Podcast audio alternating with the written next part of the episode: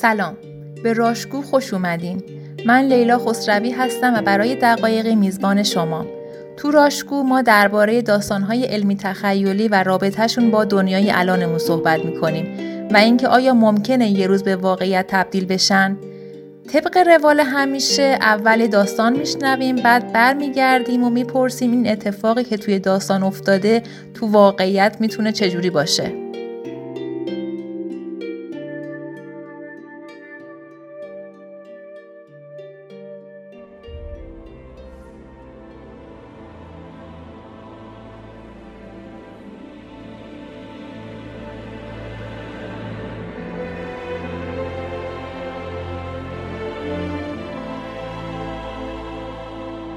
هزاران سال بعد از غلبه انسان بر طبیعت بشر در کهکشانهای دوردست سیاراتی را برای زندگی مستعمره خود کرد اما اختیار از دست انسان خارج شد و ابر رایانه های متفکر با رویای کشورگشایی بر جهان حکمرانی می کردند.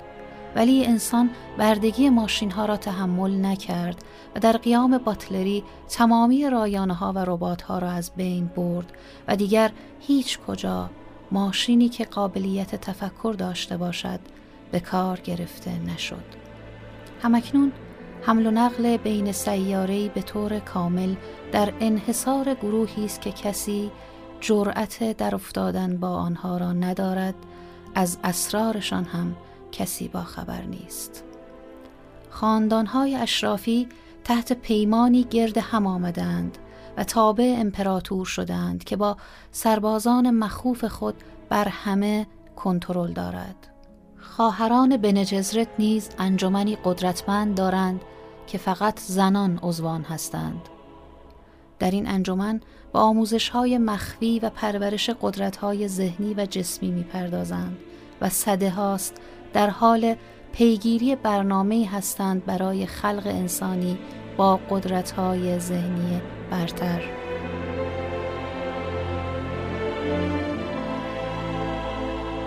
آراکیس سیاره است که تنها منبع ماده‌ای به نام ملانژ است. این ماده اثرات روانگردانی و افزایش هوشیاری دارد و بهای آن بسیار بالاست. امپراتوری هم به شدت به آن وابسته است. این سیاره به مدت دهه ها در دست خاندان هارکنن بوده. حال دوک لیتو و همراه همسرش جسیکا که عضو انجمن بنجسرت است و پسر پانزده سالهشان پل که تحت تعلیم این انجمن قرار دارد و همراه ملازمان و نیروهای ارتش خود به آراکیس می روند.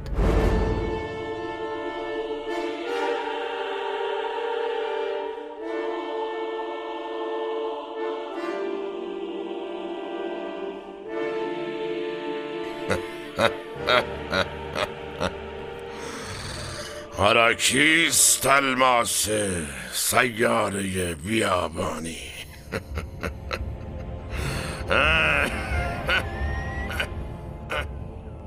کره جغرافیایی نقش برجسته روی پایه تزئینی و کنار یکی از دیوارهای اتاق بی پنجره تا نیمه در سایه فرو رفته است و زیر دستی فربه و آراسته به انگشترهای درخشان میچرخد.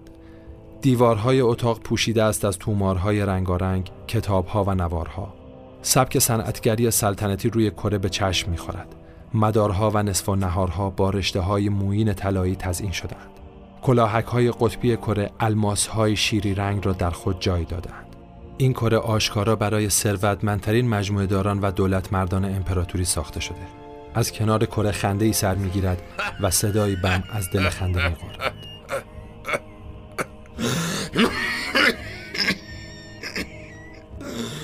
نگاه کن پایتر.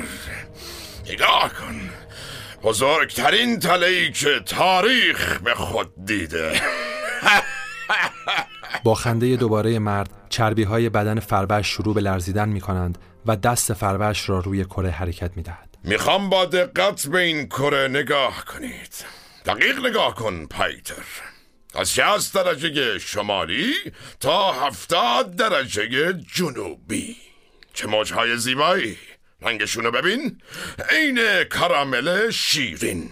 بدون حتی نقطه آبی. نه دریایی نه دریاشی من رودخانه. ای مگه میشه کسی این سیاره رو به جا نیاره پایتر ها؟ سیاره که سر تا سرش رو بیابون گرفته. آراکیس واقعا که نظیر نداره پایتر. صحنه محشر برای یه پیروزی بی نظیر. خاندان آتریدیستی که زیادی تو سرزمین های امپراتوری محبوب و بانفوذ شدن. امپراتور هم منافع اقتصادیش رو به خطر انداخته و حکم حکومتی صادر کرده که دوک لتو مسئول مدیریت استخراج تو تلماسه باشه. به نظر پیروزی خوبی برای دوک آتریدیس پایتر ها؟ اما وقتی که دوک داره نقل مکان می‌کنه و تو موضع زفه ما چیکار می‌کنیم پایتر؟ بهش حمله می‌کنیم. یه حمله یه حمله یه حمله سریع و قوی به خاندان آتریدیس مهره اصلی حملمونم چیزی نیست جز دو از سربازهای سرد و کار امپراتور در لباس نظامی ما.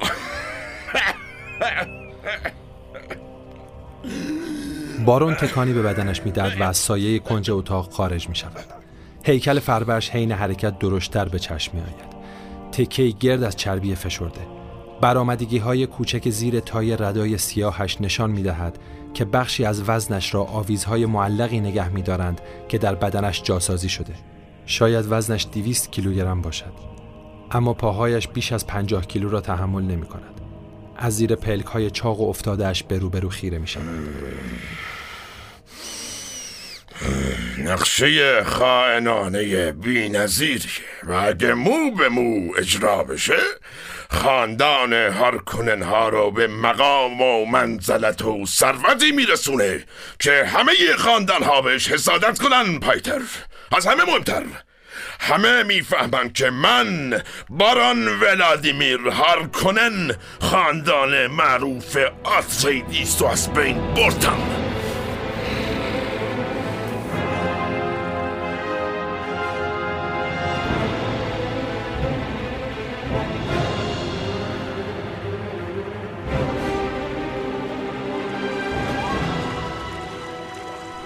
کاخ کالادان عصر گرمی را میگذراند و مانند تمام اوقات پیش از بارندگی روی تخت سنگ های برهم چیده کهنسالی که خانه 26 نسل از خاندان آتریدیس بود عرقی سرد نشسته است.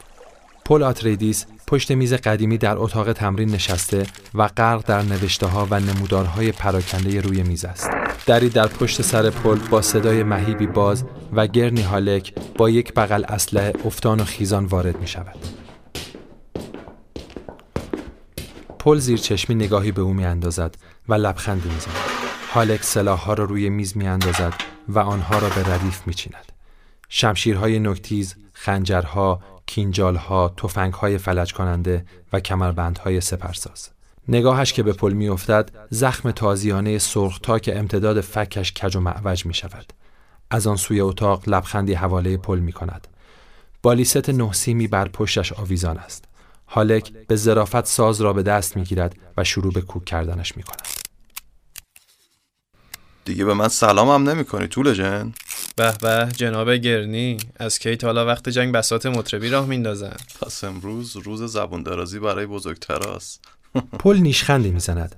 از میان همه افراد زیر دست پدرش گرنی هالک را بیش از همه دوست داشت. گرنی را جنگجوی آوازخان مینامیدند. همانقدر خوش صدا و شیرین بیان و تناز بود که در نبرد بی همتا. پل احوال و منش گرنی را به خوبی می شناخت و بیش از آن که او را شمشیرزنی در استخدام خود بداند برایش حکم یک دوست عزیز را داشت. دانکن کجاست؟ مگه قرار نبود امروز با اون تمرین شمشیرزنی کنم؟ دانکن با دسته دوم نیروها به آراکیس اعزام شده. تهمونده یه چیزی که برای شما داریم همین گرنی بیچاره است. که تازه از جنگ برگشت و دلش برای ساز و آوازم لک زده. در زم تو شورا تصمیم گرفته شده که چون اعلی حضرت جنگجوی افتضاحی تشریف دارند لاقل موسیقی یاد بگیرن که زندگیشون کاملا تباه نشه. انگار خوشت میاد توی تخت چم بریزم ها؟ پل کمربند سپرساز را از روی میز میقاپد و با شتاب دور کمرش سفتش می‌کند. هالک از تعجب خشکش می‌زند. اما به تندی خودش را جمع می کند و از روی میز شمشیری را بر می دارد و هوا را با آن نوازش می دهد. خب پس کار توی تبهکار بود امروز خوب حواستو جمع کن مرد امروز با گرنی پیر طرف نیستی با یه دیو تشنه انتقام طرفی خودتو آماده کن پل لنگه دیگر شمشیر را می قاپد. آن را با دست خم می کند و به تندی نشان می دهد که می خواهد حمله کند. اما شمشیر را عقب می کشد و خود را برای ضربه آرام آماده می کند. در مبارزه با سپر باید سریع دفاع و آهسته حمله کرد. هدف از حمله صرفا فریب دادن حریف تا یه قدم اشتباه برداره و به دام ضربه نهایی بیفته. سپر ضربات سریع و دفع می‌کنه ولی نمی‌تونه جلوی خنجر رو بگیره. حالک که تمام حرکات پل را زیر نظر داشت در لحظه آخر جا خالی داد و حمله کند شده شمشیر از کنار سینهاش گذشت. آفرین. سرعتت خوب بود. اما گارد تو باز گذاشتی. می‌شد با دست چپ از زیر بهت سر بزد پل با دلخوری عقب می رود. حالک خنجری را از روی میز بر می دارد و بالا می گیرد. این تو دست دشمن می‌تونه خون تو بریزه. شاگرد خوبی هستی. اما هنوز فقط یه شاگردی. بهت گفته بودم حتی سر تمرینم نباید بذاری. کسی که مرگ تو دستشه از گاردت رد بشه. فکر کنم امروز زیاد حس و حالشو ندارم. حس و حال؟ چه ربطی به حس و حال داره؟ هر حس و حالی هم که داشته باشی وقتی لازم بشه باید بجنگی. حس و حال مال بچه نونوراس یا مال عشق بازی یا بالیست زدن. نه مال جنگ. از خودت دفاع کن. حالک سپر خودش را فعال می کند. زانوها خمیده، خنجر به دست چپ و در دست راست شمشیرش را بالا می گیرد. به سمت راست می جهد. سپس به چپ خیز بر می دارد و حمله برقاسا ترتیب می دهد. پل شگفت زده از حمله ناگهانی و قدرتمند حالک عقب نشینی می کند. دست چپش را تکانی می دهد و خنجرش را از غلاف جاسازی شده روی ساعد راستش بیرون می کشد. گرداگرد اتاق می چرخند و می جنگند. یکی ضربه می زند و دیگری دفاع می کند. اگه بتونم کنار میز گیرش بندازم ترفندی نشون میدم که از کنه فقط یه قدم دیگه بردار گرنی حالک آن یک قدم را بر می دارد. پل حمله حالک را به سمت پایین دفاع می کند. می چرخد و با چشمش شمشیر حالک را دنبال می کند. به یک سو جست می زند. شمشیرش را از بالا بر سر حالک پایین می آورد و خنجرش را از پایین به گردنش می رساند. بند انگشتی مانده به رگ گردن تیغه را نگه می دارد. همینو می‌خواستی؟ دیدی برنده شدم؟ پایینو نگاه کن مرد. ها؟ پل اطاعت می کند و خنجر حالک را می بیند که از زیر پهلویش را لمس کرده. تو مرگ هم قطار شدیم. اما اعتراف می‌کنم تحت فشار که باشی خیلی بهتر مبارزه می‌کنی. انگار حس و حالت برگشت. پدرت دستور داده که جنگجوی قابلی ازت بسازم. اگه بهت نمیفهموندم که نظرات جدیدت درباره حس و حال غلطه کارمو درست انجام نداده بودم. بازی که نمی کنیم مرد. فردا قرار آزم آراکیس بشیم. آراکیس دیگه بازی نیست. هارکننام نیستن. مادرت حتما بهت آموزشهای لازم رو داده. اما برای غلبه به خطراتی که توی سیاره تلماسه انتظارتو می‌کشه نیاز به همه توانایی هات داری. و الان داریشون. درباره طوفان‌های آراکیس میخوندم. به نظر خیلی بد میاد. بعد؟ کل سیاره بیابون عظیمه. بیرون شهرها صحرای خالیه که هیچی درش زندگی نمی‌کنه. جز کرمهای شنی قول پیکر. ابر طوفان‌ها هر چی رو که سر راهشون باشه میبلن بزرگتر میشن. نیروی کوریلیس طوفان‌های دیگه هر چیزی که ذره ای انرژی داشته باشه رو میبلن سرعتشون به 700 کیلومتر در ساعت هم می‌رسه. سر راهشون هر چیزی رو که به جایی بند نباشه با خودشون می‌برن شن، گرد و خاک همه چی. اگر سر راهشون باشی گوشت رو از بدن جدا می‌کنن و استخون رو هم ریش ریش می‌کنن. با این حال آدمایی هستن که اونجا زندگی می‌کنن. تعدادشون هم کم نیست. بیابونگردا چی؟ تا حالا خودت بیابونگردا رو دیدی؟ منظورت حر مرتاس دیدم پل دیدم. خیلی با اهالی فرو زمین ها و فرو چال ها فرقی ندارن. همشون رده های بلند و گشاد میپوشن و تو جاهای سربسته بوی گندشون عالم و بر میداره به خاطر لباسایی که میپوشن. بهش میگن تختیر جامعه آب از دست رفته بدن رو دوباره جذب می‌کنه. پل که به یک باره نسبت به رطوبت داخل دهانش حساس شده بود آب دهانش را قورت می‌دهد و به یاد میآورد که یک بار در خواب خود را تشنه و محتاج به آب دیده بود. این که نیاز مردم به آب باید آنقدر باشد که مجبور شوند عرق بدنشان را تصفیه کنند پریشانش می‌کرد. سرش را بالا آورد و از پنجره به آسمان نگاه کرد. پل به قطرات باران خیره شد. آ به عنوان پسر دوک هیچ وقت بیهاب نمیمونی. اما بار تشنگی رو همه جا حس می‌کنی حتی توی شهر.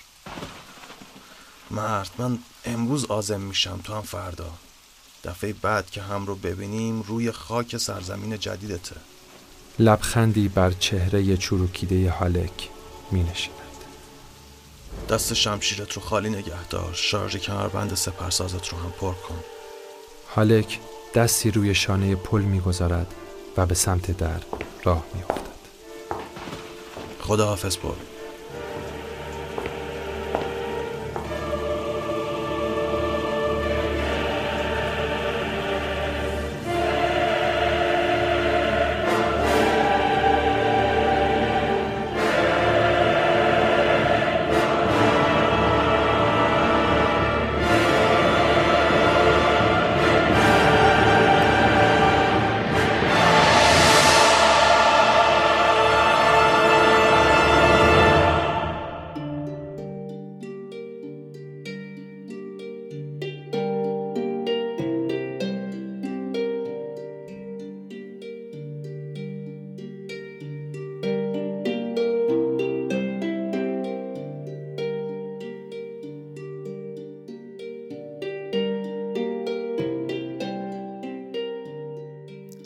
که شنیدین قسمتی بود از رمان تلماسه نوشته فرانک هربرت.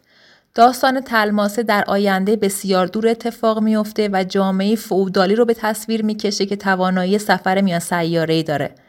رمان جوانی پل آتریتیس رو روایت می‌کنه که اداره سیاره آراکیس یا همون تلماسه به خانوادهش سپرده شده. این سیاره بیابانیه و هرچند جای مناسبی برای زندگی نیست اما تنها جاییه که داروی معروف به ادویه در اون یافت میشه.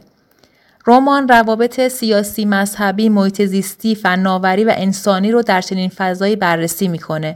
فضایی که نزاع بر سر مالکیت آراکیس و ادویش همه چیز رو تحت تاثیر قرار میده. هرچند به نظر می‌رسه که این سرزمین بیابانی آب کافی برای حفظ حیات رو نداره اما تعداد مردم بومی و همینطور جانوران این سیاره کم نیستن. این نکته و تاکید خود نویسنده بر ارزش آب و همینطور اکران فیلم جدیدی که از این رمان ساخته شده باعث شد که این کتاب علمی تخیلی رو برای این قسمت راشکو انتخاب کنیم.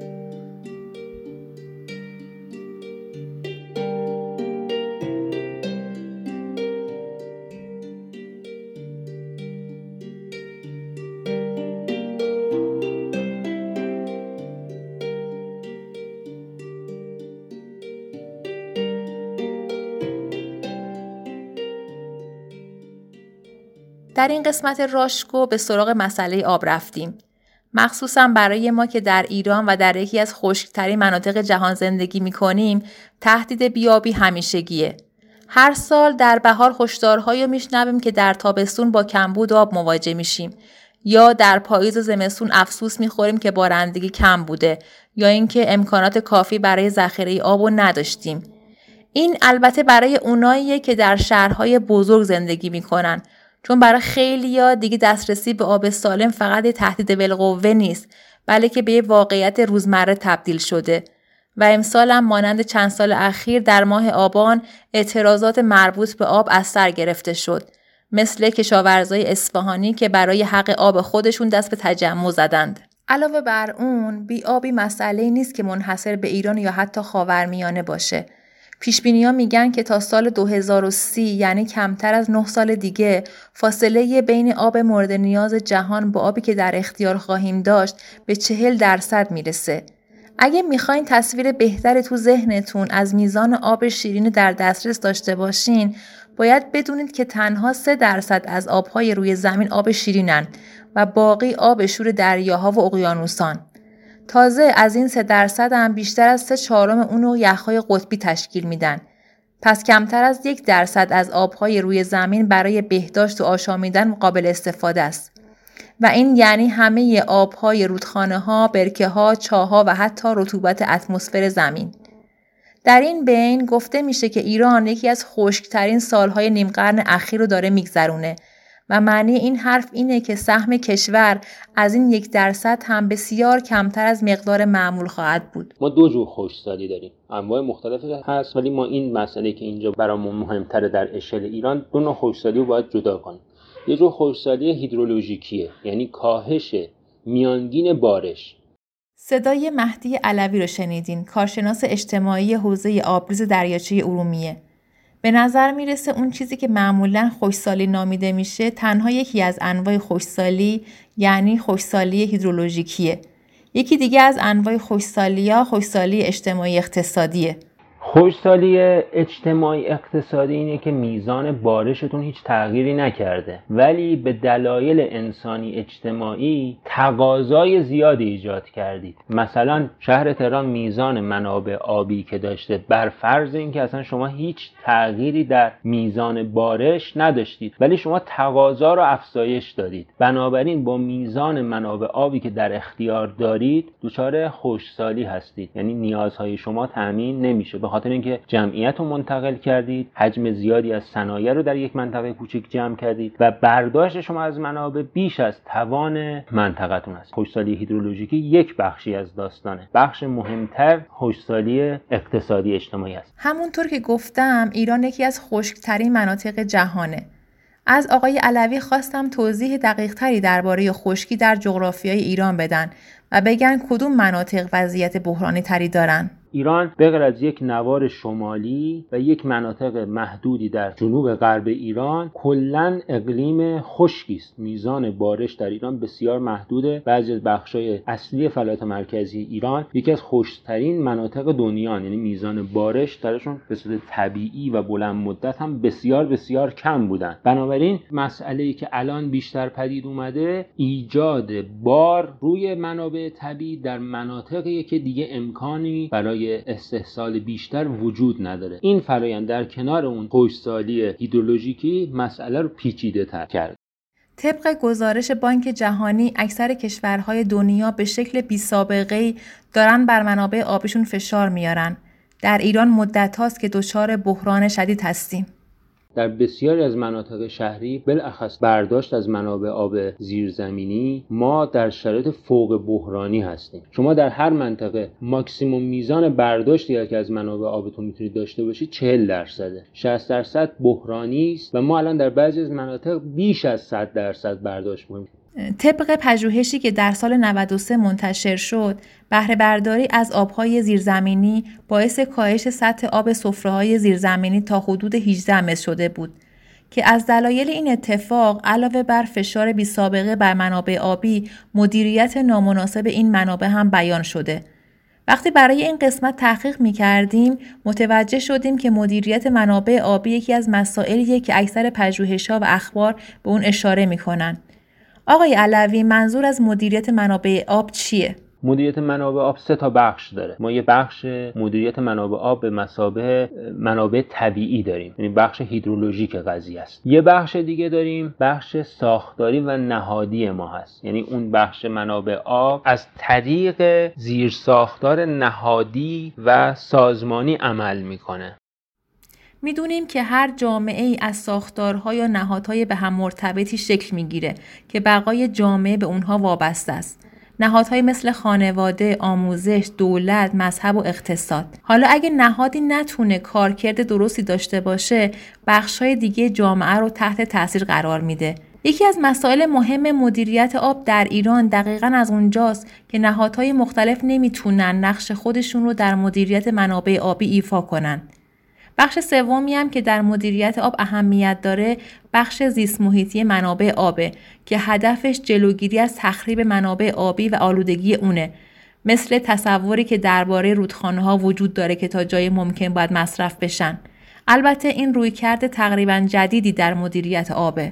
پاسخ به مسئله آب لازم داره که علاوه بر اینکه همه زیمت خلان و زینفان درگیر بشن اینه که نگاه که به صورت تاریخی در ایران رفته به سمت مدیریت منابع آب به مسابه یک امر طبیعی و تکنوکراتیک. یعنی اینکه من به مسابه یک تکنوکرات می‌توانم درباره منابع آب تصمیم بگیرم اقدامات سازی و غیر سازی پیاده کنم و مدیریت منابع آب انجام بدم. به صورت تاریخی در ایران رفته به این سم یعنی تاکید مدیریت منابع آب بر بخش هیدرولوژیک قضیه بوده بخش مهندسی و فنسالار در حالی که آب به خاطر اینکه تمام وجوه زندگی اقتصاد و معیشت جامعه رو درگیر می‌کنه بدون توجه به اون زیر ساخت نهادی و سازمانی و قانونی مدیریتش امکان پذیر نیست.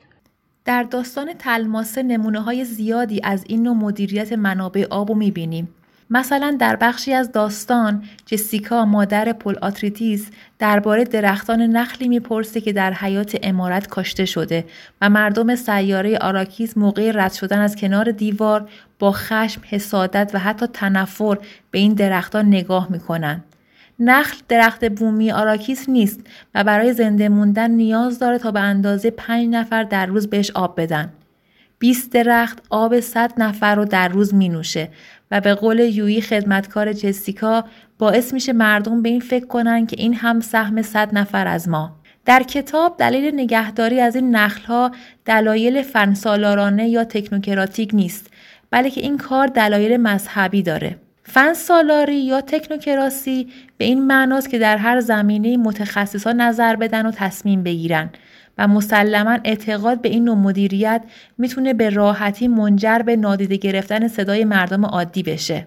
در آراکیس هم مردم از نگهداری این نخلهای غیربومی عصبانی ولی مقدس بودن درختان برای خاندان حکومتی باعث شده که اونها تصمیم به نگهداری از این نخلها بگیرن. اما دلیل اینکه در ایران بیشتر به سمت مدیریت فنسالارانه رفتیم چیه؟ یکی از دلایلی که دیده میشه که اون توسعه در واقع آمرانه یا اون توسعه از بالا به پایین که مبتنی بر افزایش درآمد نفتی بود که در سرتاسر خاور میانه این بحث هم پیش اومد. که الان ما یک درآمد مالی داریم فارغ از اجتماع خودمون یعنی دولت به مسابقه کسی که حجم زیادی پول داره. حالا از بالا بدون توجه به اون ساختار نهادی سازمانی و اجتماعی پایین دست بدون توجه به اون اجتماعی که این فعالیت داره براش انجام میشه. یعنی نه تنها اون اجتماع دیده نمیشه بلکه ساختار نهادی هم دیده نمیشه. می‌تواند از بالا یک طرحی رو اجرا کند تصمیم بگیره اجرا کنه و این رو به عنوان یک هدف توسعه بشناسه.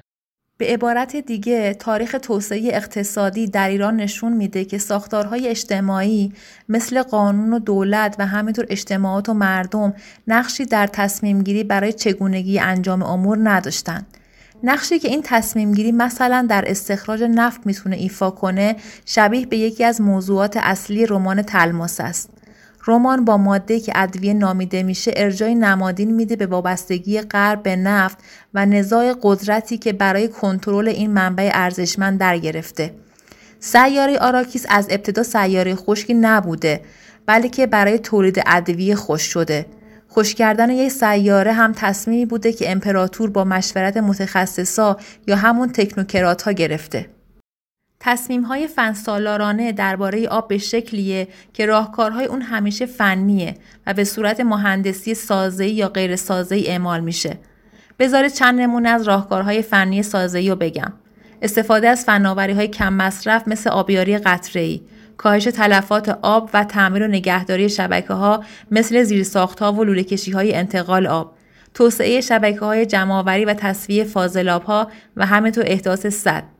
از راهکارهای فنی غیر سازه‌ای هم می‌تونیم به افزایش تعرفه آبها اشاره کنیم که سالهاست تبلیغات زیادی در دفاع از اون میشه.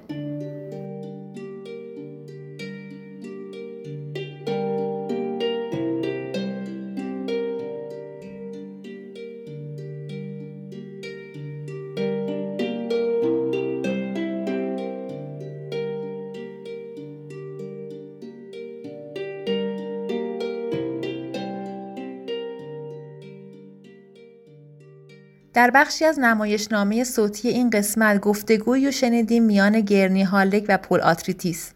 پول تعجب می‌کنه که آب چقدر می‌تونه برای کسایی که بهش دسترسی ندارن با ارزش باشه. هالک به تنه بهش میگه که پل در جایگاه پسر دوگ در تلماسی بیابونی نباید نگران آب باشه و آب همیشه در اختیارش قرار داره. در اینجا دو تا نکته وجود داره. اول اینکه توزیع آب در همه جا یکسان نیست و دوم اینکه در هر منطقه هم توزیع میان طبقات اجتماعی مختلف متفاوته. سازمان بهداشت جهانی تخمین می‌زنه که در سال 2017 دو و دو میلیارد نفر امنیت دسترسی به آب سالم نداشتند.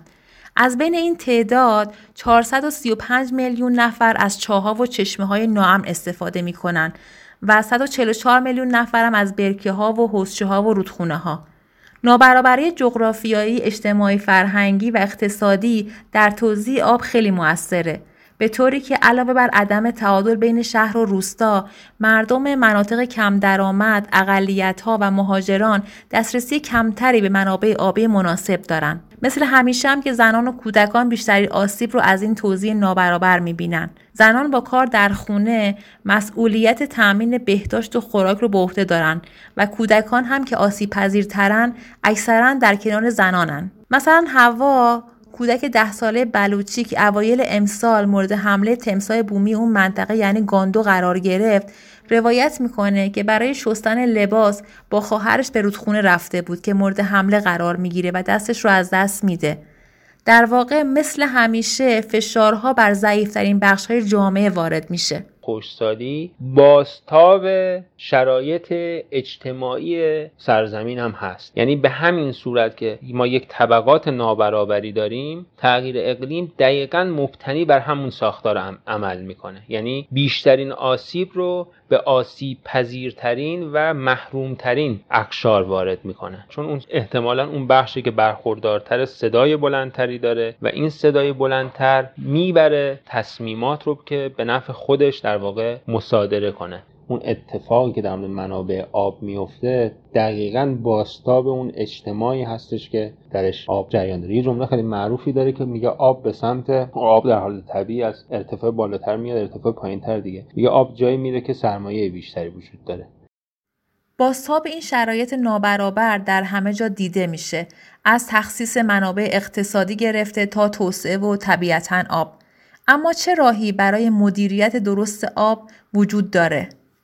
شما برای حل بحران مسئله آب مثل بسیاری از بحرانهای دیگه نیاز به دموکراسی ده تنها در صورتی می توانید بر این بحران بر این شرایطی که به صورت طبیعی و غیر طبیعی انسانی رخ داده غلبه کنید این هستش که کلیت ساکنان و کلیت سرزمین ایران رو در نظر بگیرید و بر اساس منافع و آنچه که خودشان می‌خواهند و نه آنچه که شما تصور می‌کنید دیگری می‌خواهد اقدام کنید.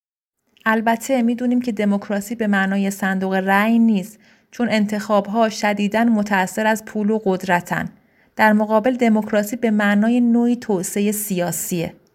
مثل چی؟ مهمترینش اصناف مهمترینش اتحادیه ها هست. اتحادیه ها از طریق گفتگو میان اتحادیه ها به مثلا اتحادیه های کشاورزی. در, در قدم اول تصور اینه که هر چقدر اتحادیه کشاورزی قدرتمند بشه خب اینها طرحهای انتقال آب یا چیزهای دیگه رو بیشتر توجیه می‌کنن. ولی تجربه نشون داده که برخورد بین اتحادیه مختلف با منافع مختلف در مجموع تصمیمی رو ایجاد می‌کنه که این تصمیم تصمیم در تحلیل نهایی مفیدترین اقدام و بهترین کاری که شما می‌توانستید انجام ساختار سیاسی به تنهایی نمی‌تواند نه اینکه حتی نخواد نمی‌تواند حتی اگر خودش صاحب منفعت نباشد که صاحب منفعت هم هست حتی اگرم بخواهد نمی‌تواند همه اینها رو ببینه جز از طریق گفتگو این گفتگو هم فقط یک شعار نیست یک سری الزامات داره. اولی شفافیت یعنی اینکه شما هر اقدامی که می‌خواید انجام بدید به صورت شفاف تمام اطلاعاتش در اختیار آهاد مردم ایران قرار بگیره. بنابراین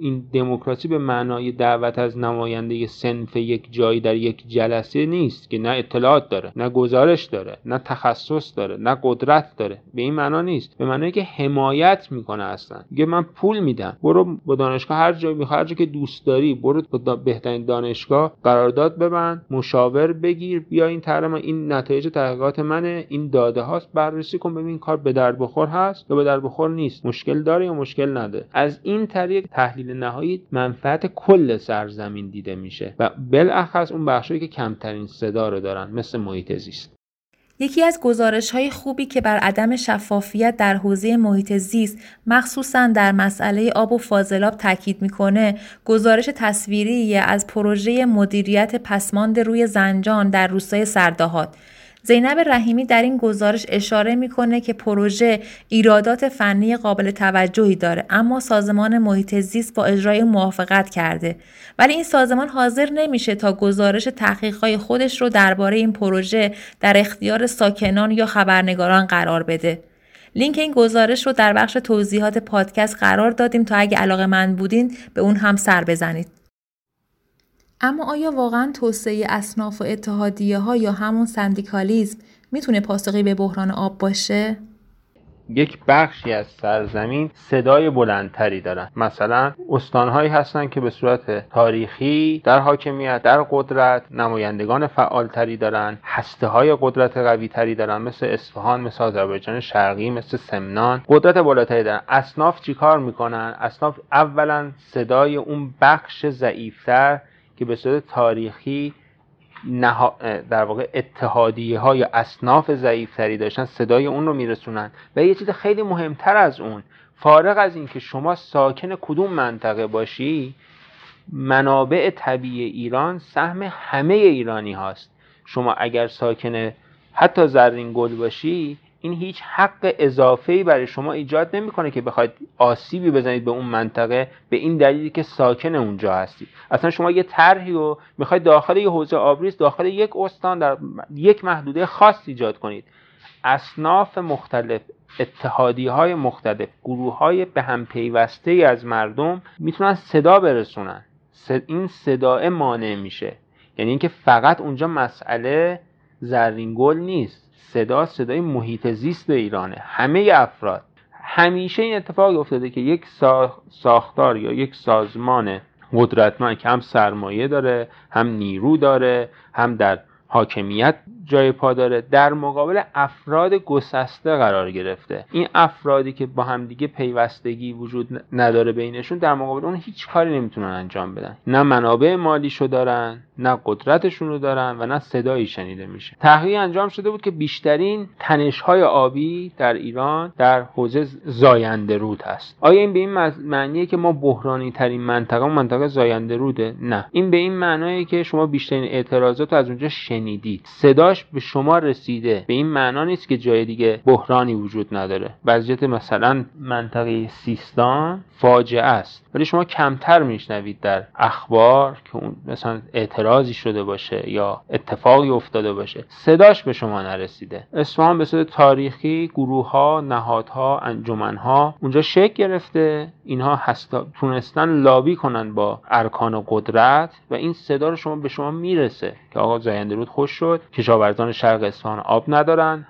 به گاوخونی دچار مشکل شد و هزاران مسئله دیگه. یعنی همزمان تقاضاهای متناقض. هم زاینده رود آب داشته باشه هم صنایع آب ببرن هم طالاب گاوخونی پر آب بشه. همه اینا با هم و این صدا به شما می‌رسه. ولی در مورد مناطق دیگه این صدا به شما نرسیده. به این معنا نیستش که اون بحران وجود نداره. بنابراین اینکه میگی سندیکالی جواب نمیده شاید بهترین راه ممکن نباشه. ایدئال ترین شده ولی تنها راه ممکنه. یعنی راهی غیر از این وجود نداره. اتفاقی که در سرتاسر سر جهانم رخ داده. هیچ راه دیگه ای وجود نداره.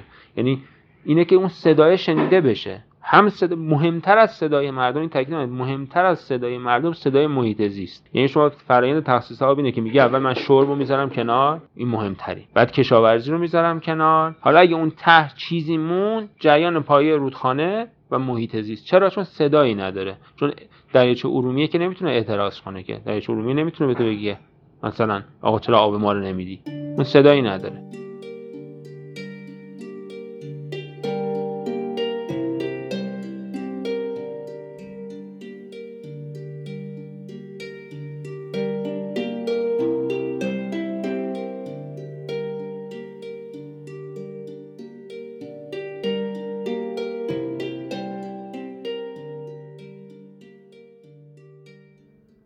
مسئله آب یکی از مسائل پیچیده که نمیشه توی پادکست بهش پرداخت. در واقع وقتی درباره ایران صحبت می‌کنیم مسئله آب با محیط زیست یا تغییرات اقلیمی یا همه مسائل مشابه تفاوت چندانی نداره.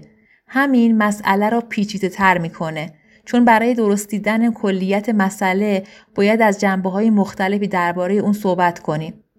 در این قسمت به مدیریت منابع آب پرداختیم و نقشی که مردم می‌تونن در این مدیریت داشته باشن.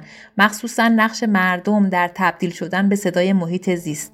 اما مسائل دیگه هم هست مثل مسئله سیاست های منطقه‌ای به ویژه رابطه آبی ما با کشورهای همسایه چون افغانستان، عراق یا ترکیه.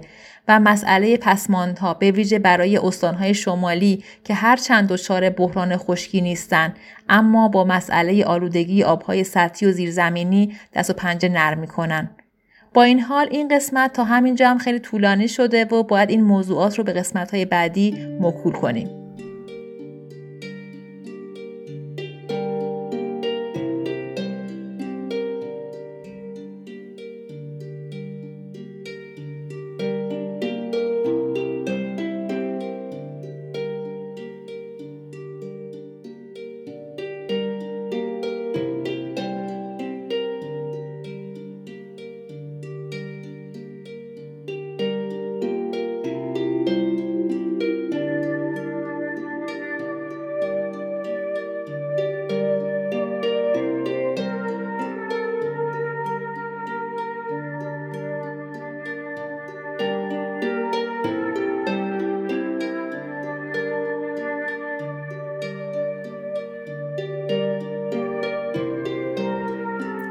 کننده این برنامه گروه راشکو و نویسنده این قسمت سهیل رضانژاد بود.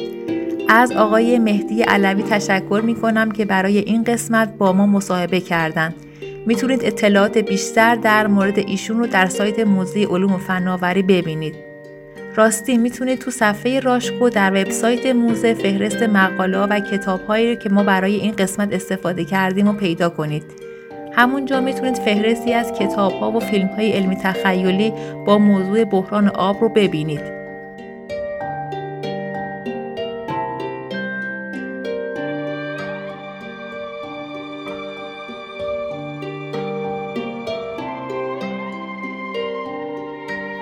راشگو پادکست موزه ملی علوم و فناوری ایرانه. این پادکست درباره داستانهای علمی تخیلیه و اینکه میشه چه چیزی از این داستانها یاد گرفت. ما تو راشگو تلاش می‌کنیم به ابعاد کمتر دیده شده در داستانهای علمی تخیلی بپردازیم. مخصوصا بود اجتماعیشی کمتر علم تلقی میشه. پس تا قسمت بعد خدا نگهدار.